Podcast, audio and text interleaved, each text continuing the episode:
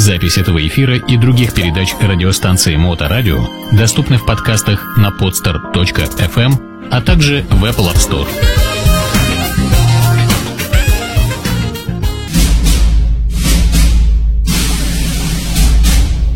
Актеры Голливуда. Карьеры и судьбы. На Моторадио.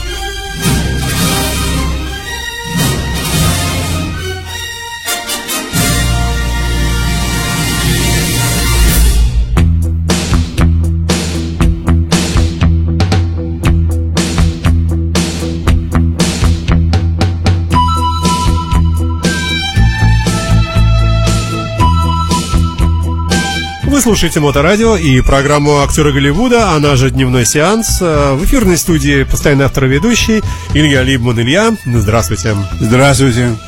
Ну, как обычно, программа у нас состоит из рассказа о каком-то интересном актере из далеких Соединенных Штатов. Ну и не только причем, да. И сегодня у нас будет э, кто-то. Да, сегодня у нас будет кто-то. Вообще-то говоря, а, сразу же после последнего своего выступления на прошлой неделе у меня была мысль, что не пора ли мне перейти и рассказать что-нибудь интересное про сериалы. И эта мысль копошилась во мне, может быть, дня 3-4. Я смотрел сериал Castle Rock, второй сезон. А, сериал очень интересный. И поставлен он по произведениям Стивена Кинга. Там много таких хороших, здоровых кошмаров. Но потом я подумал, что это неправильное дело пугать нашу публику вот таким вот по радио насильственным образом, что, наверное, нужно от этого держаться подальше. Это нужно смотреть людям самим, самим переваривать и решать, интересно это им или нет. Сегодня я вам расскажу кое-что про замечательную американскую актрису Дрю Берримор, которой в настоящее время 44 года. Она родилась 22 февраля 1975 года в Калифорнии. Ее родителями были актеры Джон Дрю Берримор и Джейд Берримор. И она является пятым поколением американских актеров. Берримор. Берримор Блайт, ее пра-пра-пра прадедушка, был актер, именем которого обозначен театр в Манхэттене. Я был в театре, в этом театре, несколько раз.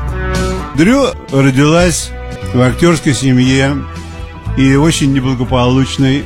Она начала играть в возрасте 11 месяцев в какой-то рекламе с собаками. Собака ее укусила, и все испугались, что дальше ничего не будет, она будет плакать. Оказалось, вовсе не так. Она не заплакала, засмеялась, сказали, что она настоящая актриса. С тех пор она снялась в бесчисленном да. количестве фильмов. И все, конечно, помнят ее из американского фильма «Идти», где она играет младшую сестру. Ей там всего пять лет, но драматическое мастерство уже присутствовало и там. Да, нужно сказать, что у нее крестные отцы и матери достойные люди. Мама у нее это Софи Лорен, крестная. Ого, ага. А папа сам Спилберг. Ничего себе, ни да, много ни мало, да. Да, это, это ни много и не мало. Конечно, ей это очень помогло в жизни. Потому что обычному ребенку, конечно, когда он начинает знакомиться с курением в 8 лет, курением табака, начинает выпивать в 9 лет, потом он пробует кокаин и марихуану, и все это до 13 лет, выжить очень-очень сложно. Такие люди не попадают на прямую колею долгое время. Но ей повезло, она попала. Она выжила и стала артисткой, достаточно хорошей для того, чтобы не только самой играть, но она еще пишет книги, продуцирует и занимается режиссурой. Внешне украинка и украинка. Ну, русская, ну, славянская физиономия. Вообще абсолютно. говоря, у нее кто-то из ее родни, какая-то прабабушка, она была из венгров. Но все равно она очень хорошенькая, всегда была. И когда ей было до 35 лет, она попадала в каталоги красивейших женщин, сотни красивейших женщин мира. И вот если посмотреть видео, скажем, десятилетней давности, она действительно была очень хороша. И она, конечно, очень талантлива.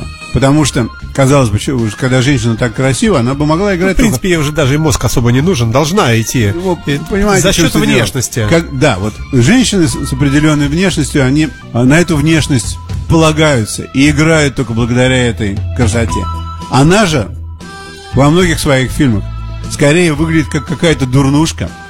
Она имеет какой-то дефект речи, который делает ее, этот дефект делает определенной изюминкой. Шарм. Да, определенный шарм.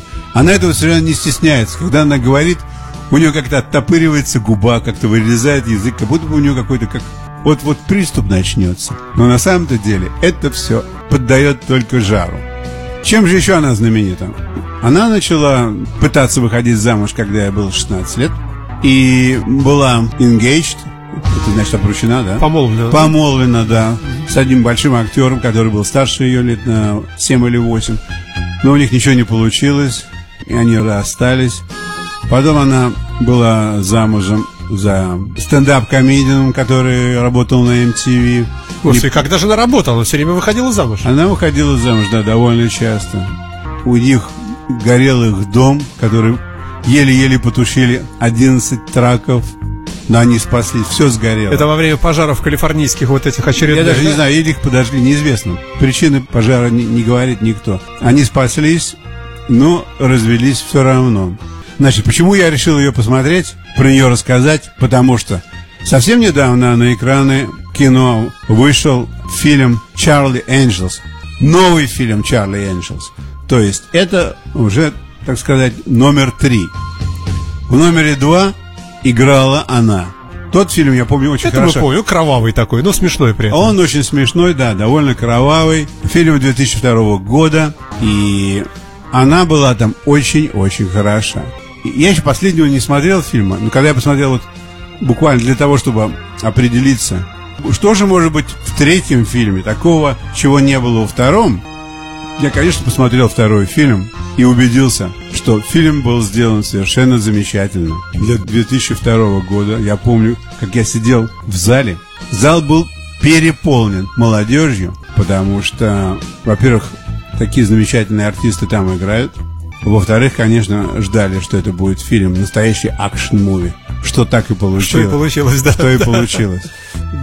Можно сказать, что несмотря на то, что она многие свои годы пила и курила, и у нее были другие не очень хорошие наклонности, все-таки денег она сумела скопить 125 миллионов. Не бедная девушка. Да, и вот что совсем недавно она развелась со своим последним мужем. А, ты сейчас свободна. Да, сейчас она свободна, но у нее есть две дочки. И она, в принципе, хороший человек, потому что она дает большие дотации, донации, как это сказать слово-то? Э, Пожертвование? Пожертвования. Да, благотворительное, да? Да, она дает пожертвования в бедные страны бедным детям. Я бы сказал, в миллионах.